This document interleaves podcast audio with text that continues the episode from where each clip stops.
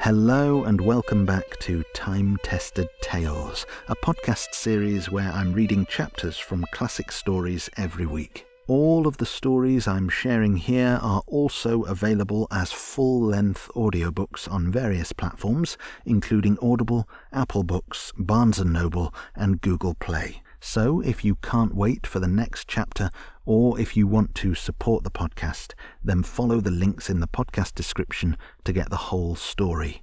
Now, without further ado, let's continue The Time Machine by H.G. Wells. Hope you enjoy, and if you do, please leave a rating and review of the podcast. Thank you.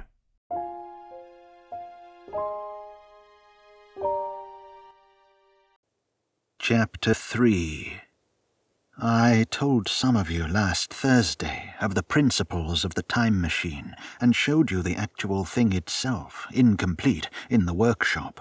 There it is now, a little travel worn, truly, and one of the ivory bars is cracked and a brass rail bent, but the rest of it's sound enough. I expected to finish it on Friday, but on Friday, when the putting together was nearly done, I found that one of the nickel bars was exactly one inch too short, and this I had to get remade, so that the thing was not complete until this morning. It was at ten o'clock today that the first of all time machines began its career. I gave it a last tap, tried all the screws again, put one more drop of oil on the quartz rod, and sat myself in the saddle. I suppose a suicide who holds a pistol to his skull feels much the same wonder at what will come next as I felt then. I took the starting lever in one hand and the stopping one in the other, pressed the first and almost immediately the second. I seemed to reel. I felt a nightmare sensation of falling, and looking round, I saw the laboratory exactly as before. Had anything happened? For a moment I suspected that my intellect had tricked me. Then I noted the clock. A moment before it had seemed it had stood at a minute or so past ten. Now it was nearly half past three. I drew a breath, set my teeth, gripped the starting lever with both hands, and went off with a thud. The laboratory got hazy and went dark. Mrs. Watchett came in and walked, apparently without seeing me, towards the garden door. I suppose it took her a minute or so to traverse the place, but to me she seemed to shoot across the room like a rocket. I pressed the lever over to its extreme position. The night came like the turning out of a lamp, and in another moment came tomorrow. The laboratory grew faint and hazy, then fainter and even fainter. Tomorrow night came, black, and then day again, night again, day again, faster and faster still. An eddying murmur filled my ears, and a strange, dumb confusedness descended on my mind. I'm afraid I cannot convey the peculiar sensations of time travelling. They are excessively unpleasant. There is a feeling exactly like that one has upon a switchback, of a helpless, headlong motion. I felt the same horrible anticipation, too, of an imminent smash. As I put on pace, night followed day like the flapping of a black wing. The dim suggestion of the laboratory seemed presently to fall away from me, and I saw the sun hopping swiftly across the sky, leaping it every minute, and every minute marking a day. I supposed the laboratory had been destroyed, and I had come into the open air. I had a dim impression of scaffolding, but I was already going too fast to be conscious of any moving things. The slowest snail that ever crawled dashed by too fast for me. The twinkling succession of darkness and light was excessively painful to the eye. Then, in the intermittent darkness, I saw the moon spinning swiftly through her quarters from new to full, and had a faint glimpse of the circling stars.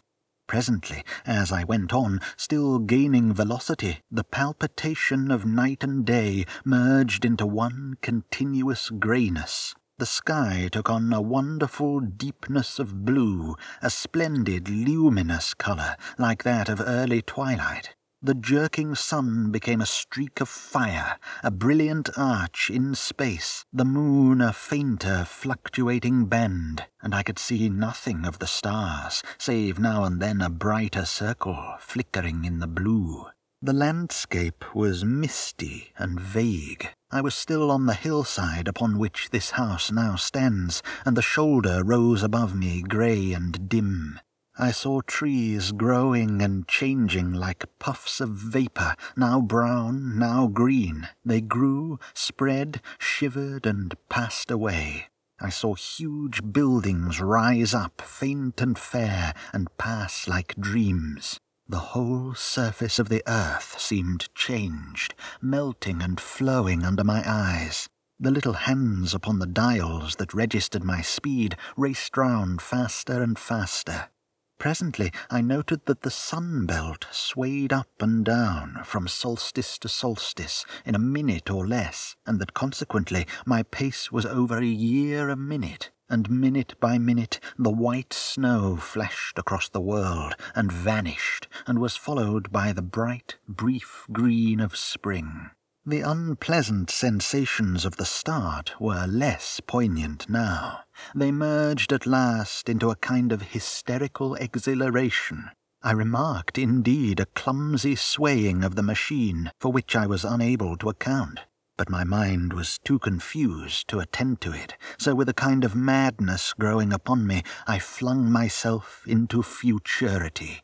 At first I scarce thought of stopping, scarce thought of anything but these new sensations, but presently a fresh series of impressions grew up in my mind a certain curiosity, and therewith a certain dread, until at last they took complete possession of me. What strange developments of humanity, what wonderful advances upon our rudimentary civilization, I thought, might not appear when I came to look nearly into the dim, elusive world that raced and fluctuated before my eyes.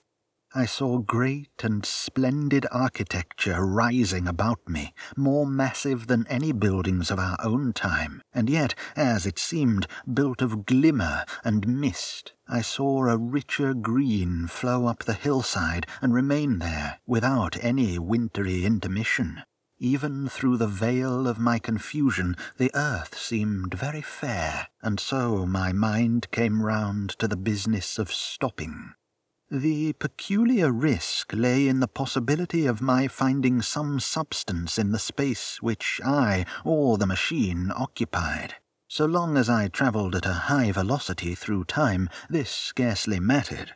I was, uh, so to speak, attenuated, was slipping like a vapour through the interstices of intervening substances but to come to a stop involved the jamming of myself, molecule by molecule, into whatever lay in my way, meant bringing my atoms into such intimate contact with those of the obstacle that a profound chemical reaction, possibly a far reaching explosion, would result, and blow myself and my apparatus out of all possible dimensions into the unknown this possibility had occurred to me again and again while I was making the machine, but then I had cheerfully accepted it as an unavoidable risk, one of the risks a man has got to take.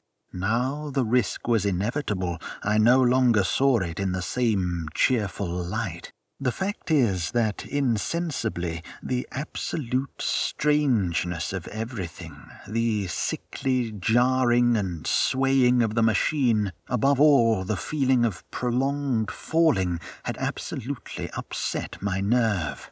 I told myself that I could never stop, and with a gust of petulance I resolved to stop forthwith. Like an impatient fool, I lugged over the lever, and incontinently the thing went reeling over, and I was flung headlong through the air. There was the sound of a clap of thunder in my ears. I may have been stunned for a moment. A pitiless hail was hissing round me, and I was sitting on soft turf in front of the overset machine.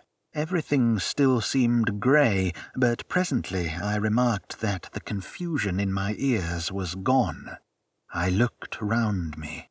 I was on what seemed to be a little lawn in a garden surrounded by rhododendron bushes, and I noticed that their mauve and purple blossoms were dropping in a shower under the beating of the hailstones. The rebounding, dancing hail hung in a cloud over the machine and drove along the ground like smoke. In a moment I was wet to the skin. Fine hospitality, said I to a man who has travelled innumerable years to see you. Presently I thought what a fool I was to get wet. I stood up and looked round me. A colossal figure, carved apparently in some white stone, loomed indistinctly beyond the rhododendrons through the hazy downpour, but all else of the world was invisible. My sensations would be hard to describe. As the columns of hail grew thinner, I saw the white figure more distinctly. It was very large, for a silver birch tree touched its shoulder. It was of white marble, in shape something like a winged sphinx, but the wings, instead of being carried vertically at the sides, were spread so that it seemed to hover. The pedestal, it appeared to me, was of bronze and was thick with verdigris. It chanced that the face was towards me. The sightless eyes seemed to watch me. There was the faint shadow of a smile upon the lips. It was greatly weather-worn, and that imparted an unpleasant suggestion of disease. I stood looking at it for a little space, half a minute, perhaps, or half an hour. It seemed to advance and to recede as the hail drove before it, denser or thinner. At last I tore my eyes from it for a moment, and saw that the hail curtain had worn threadbare, and that the sky was lightening with the promise of the sun. I looked up again at the crouching white shape, and the full temerity of my voyage came suddenly upon me. What might appear when that hazy curtain was altogether withdrawn? What might not have happened to men? What if cruelty had grown into a common passion? What if in this interval the race had lost its manliness and had developed into something inhuman, unsympathetic, and overwhelmingly powerful? I might seem some old world savage animal, only the more dreadful and disgusting for our common likeness, a foul creature to be incontinently slain. Already I saw other vast shapes, huge buildings with intricate parapets and tall columns, with a wooded hillside dimly creeping in upon me through the lessening storm. I was seized with a panic fear. I turned frantically to the time machine and strove hard to readjust it. As I did so, the shafts of the sun smote through the thunderstorm. The grey downpour was swept aside and vanished like the trailing garments of a ghost. Above me, in the intense blue of the summer sky, some faint brown shreds of cloud whirled into nothingness. The great buildings about me stood out clear and distinct, shining with the wet of the thunderstorm, and picked out in white by the unmelted hailstones piled along their courses. I felt naked in a strange world. I felt as perhaps a bird may feel in the clear air, knowing the hawk wings above and will swoop. My fear grew to frenzy I took a breathing space, set my teeth, and again grappled fiercely, wrist and knee, with the machine. It gave under my desperate onset and turned over. It struck my chin violently. One hand on the saddle, the other on the lever, I stood panting heavily in attitude to mount again. But with this recovery of a prompt retreat, my courage recovered. I looked more curiously and less fearfully at this world of the remote future. In a circular opening high up in the wall of the nearer house, I saw a group of figures clad in rich, soft robes. They had seen me, and their faces were directed towards me. Then I heard voices approaching me. Coming through the bushes by the white sphinx were the heads and shoulders of men running. One of these emerged in a pathway leading straight to the little lawn upon which I stood with my machine. He was a slight creature, perhaps four feet high, clad in a purple tunic, girdled at the waist with a leather belt. Sandals or buskins, I could not clearly distinguish which, were on his feet. His legs were bare to the knees, and his head was bare. Noticing that, I noticed for the first time how warm the air was. He struck me as being a very beautiful and graceful creature, but indescribably frail. His flushed face reminded me of the more beautiful kind of consumptive, that hectic beauty of which we used to hear so much. At the sight of him, I suddenly regained confidence. I took my hands from the machine. Chapter 4 In another moment we were standing face to face, I and this fragile thing out of futurity. He came straight up to me and laughed into my eyes. The absence from his bearing of any sign of fear struck me at once. Then he turned to the two others who were following him and spoke to them in a strange and very sweet and liquid tongue. There were others coming, and presently a little group of perhaps eight or ten of these exquisite creatures were about me. One of them addressed me. It came into my head, oddly enough, that my voice was too harsh and deep for them, so I shook my head, and pointing to my ears, shook it again. He came a step forward, hesitated, and then touched my hand. Then I felt other soft little tentacles upon my back and shoulders. They wanted to make sure I was real.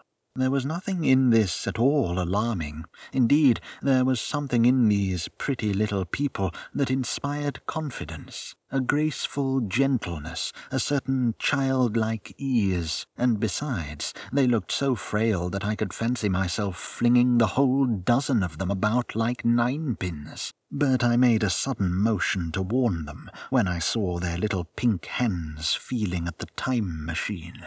Happily then, when it was not too late, I thought of a danger I had hitherto forgotten, and reaching over the bars of the machine, I unscrewed the little levers that would set it in motion, and put these in my pocket.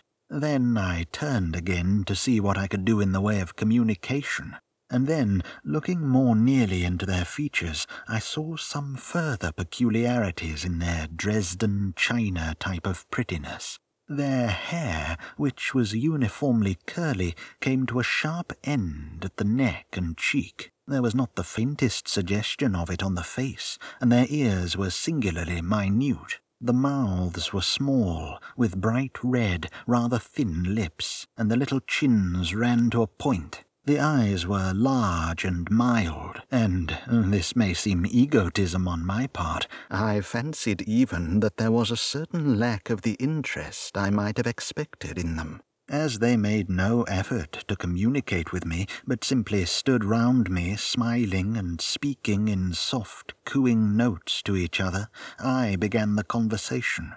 I pointed to the time machine and to myself. Then, hesitating for a moment how to express time, I pointed to the sun. At once, a quaintly pretty little figure in checkered purple and white followed my gesture, and then astonished me by imitating the sound of thunder. For a moment I was staggered, though the import of his gesture was plain enough. The question had come into my mind abruptly.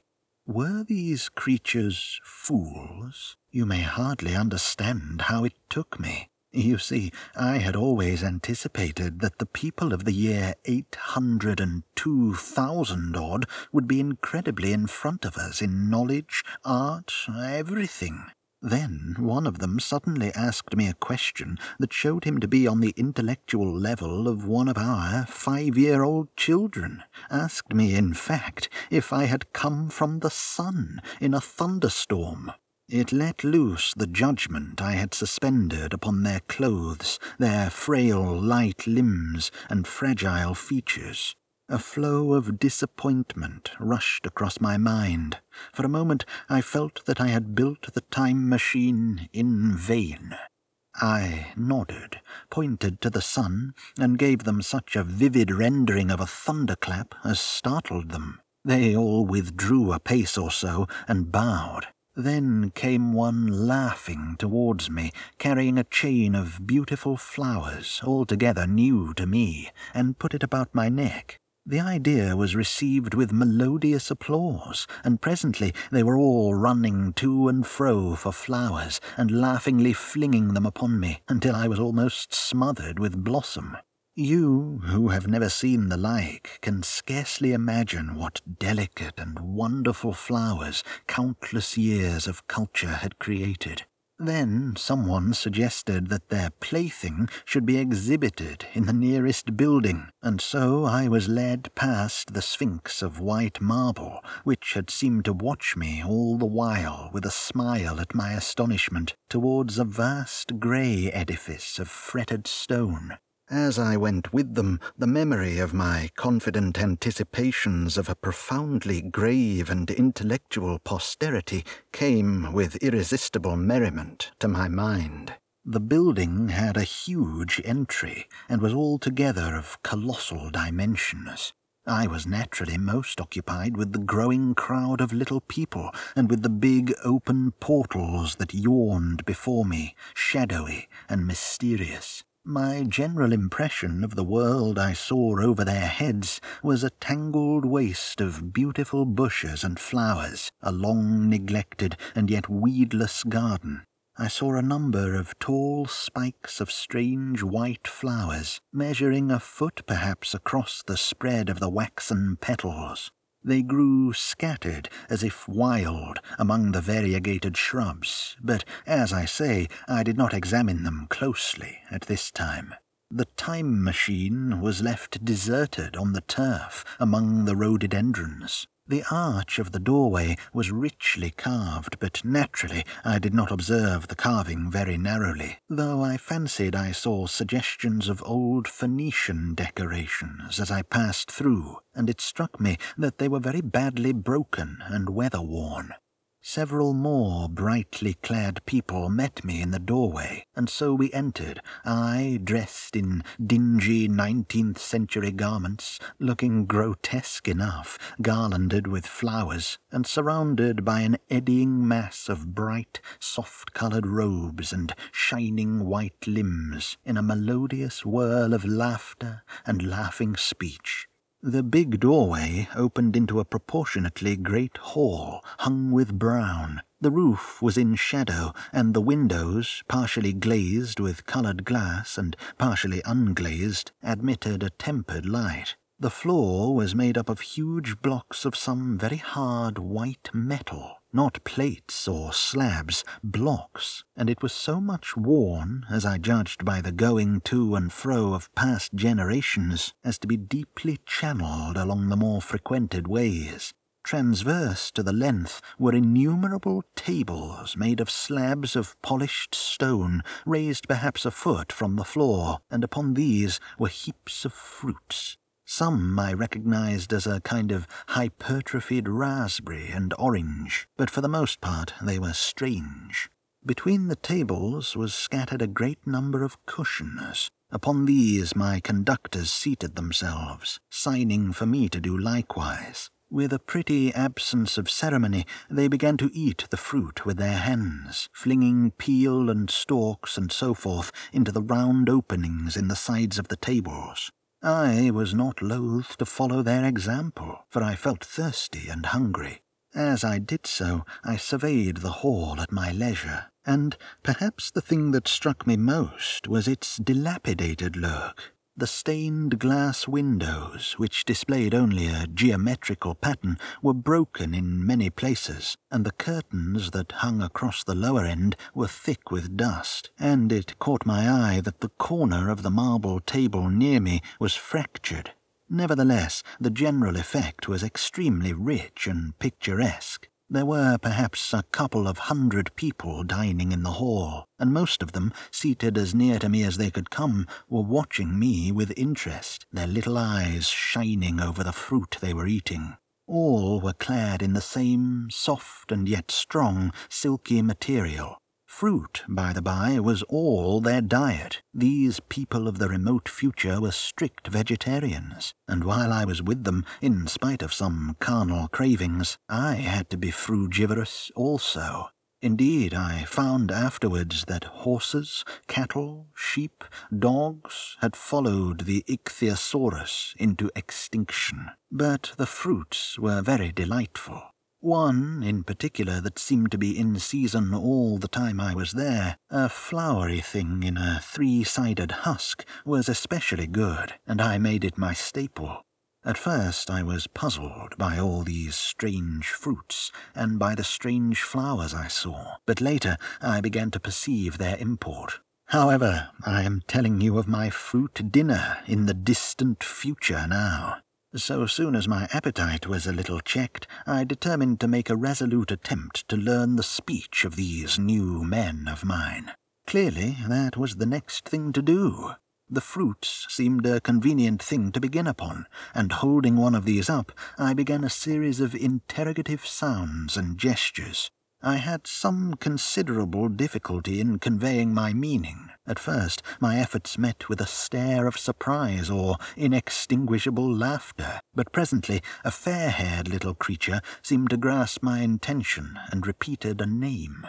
They had to chatter and explain the business at great length to each other, and my first attempts to make the exquisite little sounds of their language caused an immense amount of amusement. However, I felt like a schoolmaster amidst children, and persisted, and presently I had a score of noun substantives at least at my command. And then I got to demonstrative pronouns, and even the verb to eat. But it was slow work, and the little people soon tired and wanted to get away from my interrogations, so I determined, rather of necessity, to let them give their lessons in little doses when they felt inclined. And very little doses I found they were before long, for I never met people more indolent or more easily fatigued. A queer thing I soon discovered about my little hosts, and that was their lack of interest. They would come to me with eager cries of astonishment, like children, but like children, they would soon stop examining me and wander away after some other toy. The dinner and my conversational beginnings ended, I noted for the first time that almost all those who had surrounded me at first were gone. It is odd, too, how speedily I came to disregard these little people. I went out through the portal into the sunlit world again as soon as my hunger was satisfied. I was continually meeting more of these men of the future, who would follow me a little distance, chatter and laugh about me, and, having smiled and gesticulated in a friendly way, leave me again to my own devices. The calm of evening was upon the world as I emerged from the great hall, and the scene was lit by the warm glow of the setting sun. At first things were very confusing. Everything was so entirely different from the world I had known, even the flowers. The big building I had left was situated on the slope of a broad river valley, but the Thames had shifted perhaps a mile from its present position.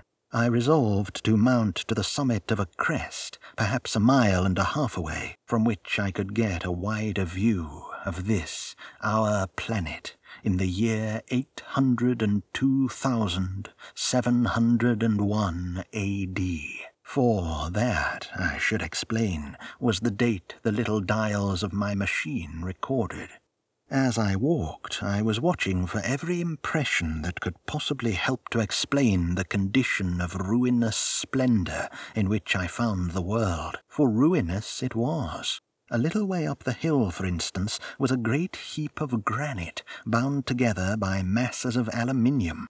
A vast labyrinth of precipitous walls and crumpled heaps, amidst which were thick heaps of very beautiful pagoda-like plants, nettles possibly, but wonderfully tinted with brown about the leaves and incapable of stinging. It was evidently the derelict remains of some vast structure, to what end built I could not determine. It was here that I was destined at a later date to have a very strange experience, the first imitation of a still stranger discovery. But of that I will speak in its proper place. Looking round with a sudden thought from a terrace on which I rested for a while, I realized that there were no small houses to be seen. Apparently, the single house, and possibly even the household, had vanished. Here and there among the greenery were palace like buildings, but the house and the cottage, which form such characteristic features of our own English landscape, had disappeared. Communism, said I to myself, and on the heels of that came another thought. I looked at the half dozen little figures that were following me. Then, in a flash, I perceived that all had the same form of costume, the same soft, hairless visage, and the same girlish rotundity of limb. It may seem strange, perhaps, that I had not noticed this before. But everything was so strange. Now I saw the fact plainly enough in costume, and in all the differences of texture and bearing that now mark off the sexes from each other, these people of the future were alike, and the children seemed to my eyes to be but the miniatures of their parents. I judged then that the children of that time were extremely precocious, physically at least, and I found afterwards abundant verification of my opinion.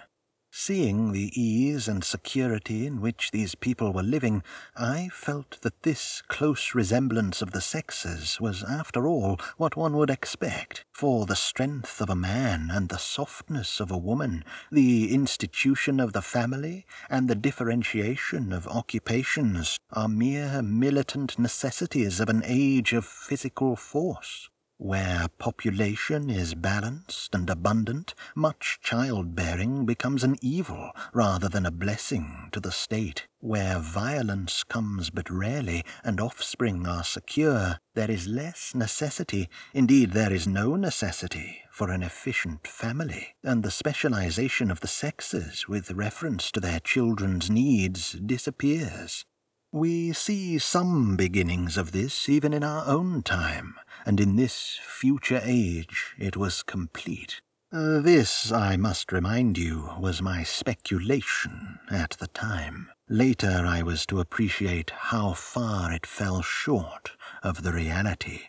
While I was musing upon these things, my attention was attracted by a pretty little structure, like a well under a cupola, I thought in a transitory way of the oddness of wells still existing, and then resumed the thread of my speculations. There were no large buildings towards the top of the hill, and as my walking powers were evidently miraculous, I was presently left alone for the first time. With a strange sense of freedom and adventure, I pushed on up to the crest. There I found a seat of some yellow metal that I did not recognize, corroded in places with a kind of pinkish rust and half smothered in soft moss. The armrests cast and filed into the resemblance of griffins' heads. I sat down on it, and I surveyed the broad view of our old world under the sunset of that long day. It was as sweet and fair a view as I have ever seen. The sun had already gone below the horizon, and the west was flaming gold, touched with some horizontal bars of purple and crimson. Below was the valley of the Thames, in which the river lay like a band of burnished steel.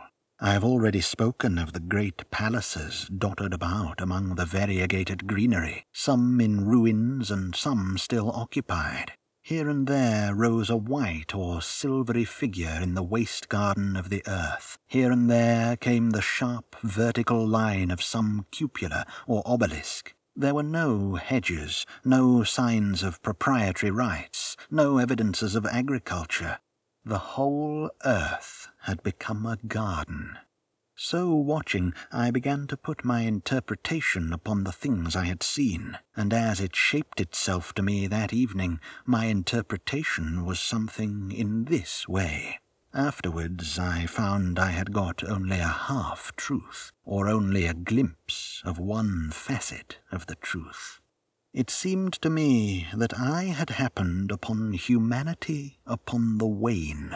The ruddy sunset set me thinking of the sunset of mankind. For the first time, I began to realize an odd consequence of the social effort in which we are at present engaged. And yet, come to think, it is a logical consequence enough.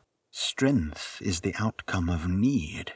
Security sets a premium on feebleness. The work of ameliorating the conditions of life, the true civilizing process that makes life more and more secure, had gone steadily on to a climax. One triumph of a united humanity over nature had followed another. Things that are now mere dreams had become projects deliberately put in hand and carried forward, and the harvest was what I saw. After all, the sanitation and the agriculture of today are still in the rudimentary stage. The science of our time has attacked but a little department of the field of human disease. But even so, it spreads its operations very steadily and persistently. Our agriculture and horticulture destroy a weed just here and there and cultivate perhaps a score or so of wholesome plants, leaving the greater number to fight out a balance as they can. We improve our favourite plants and animals, and how few they are, gradually by selective breeding. Now a new and better peach, now a seedless grape, now a sweeter and larger flower, now a more convenient breed of cattle. We improve them gradually, because our ideals are vague and tentative, and our knowledge is very limited, because nature, too, is shy and slow in our clumsy hands. Some day all this will be better organized, and still better. That is the drift of the current, in spite of the eddies. The whole world will be intelligent, educated, and cooperating. Things will move faster and faster towards the subjugation of nature.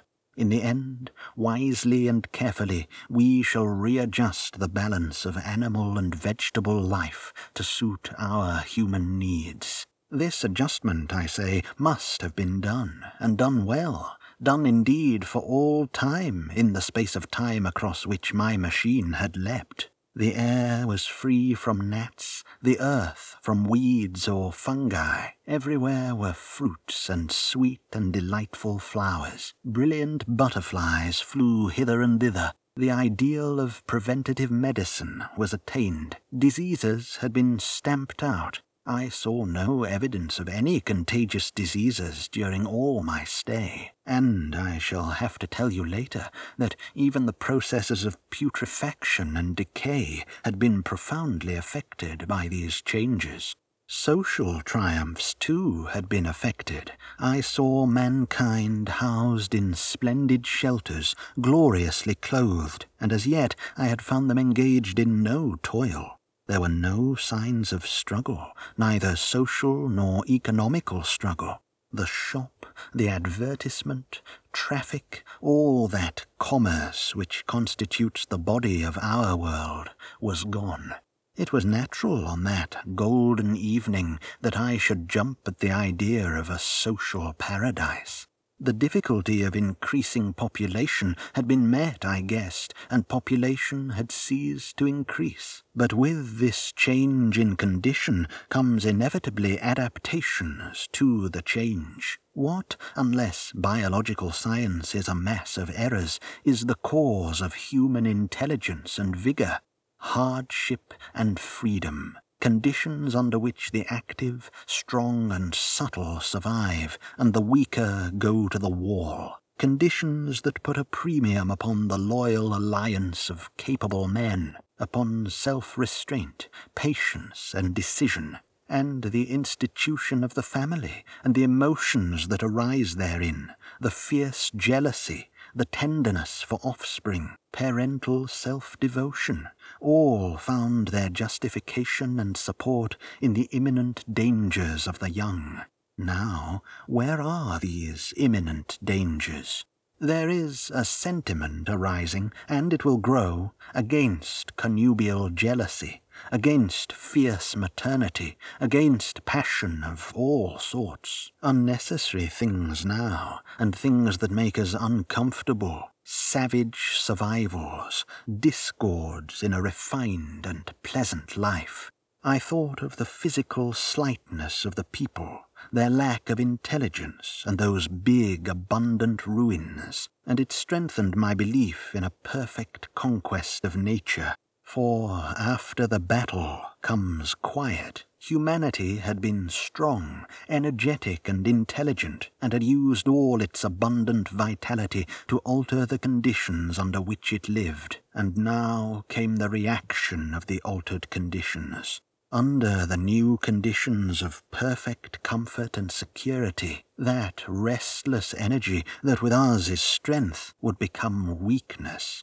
Even in our own time, certain tendencies and desires, once necessary for survival, are a constant source of failure. Physical courage and the love of battle, for instance, are no great help, may even be hindrances to a civilized man.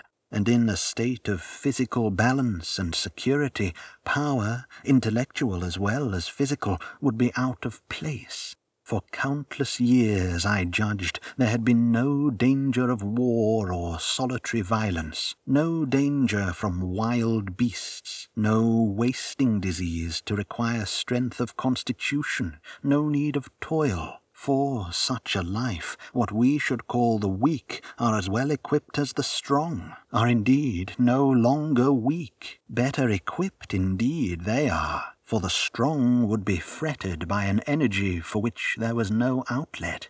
No doubt the exquisite beauty of the buildings I saw was the outcome of the last surgings of the now purposeless energy of mankind before it settled down into perfect harmony with the conditions under which it lived. The flourish of that triumph which began the last great peace. This has ever been the fate of energy in security. It takes to art and to eroticism, and then come languor and decay.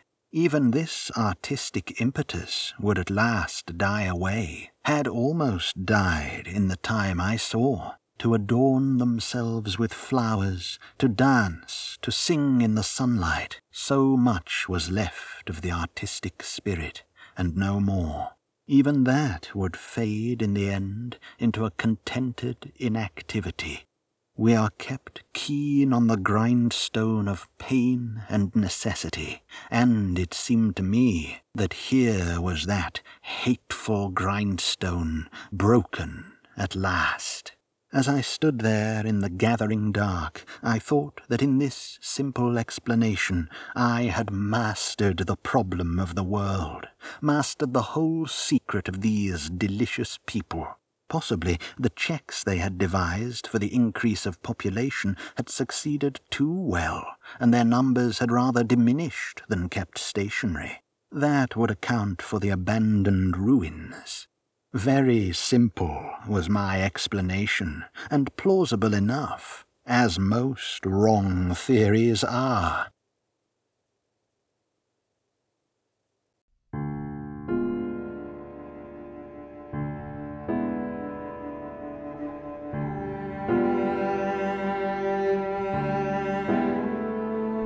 Going to leave it there for this episode. Thank you for joining me this week, and I'll be back next week with the next part of The Time Machine. If you can't wait until then, and if you want to support the show, you can get the full story now on most audiobook stores. So see the links in the description for where you can pick it up. Thank you again so much for listening, and until next time, have a great week.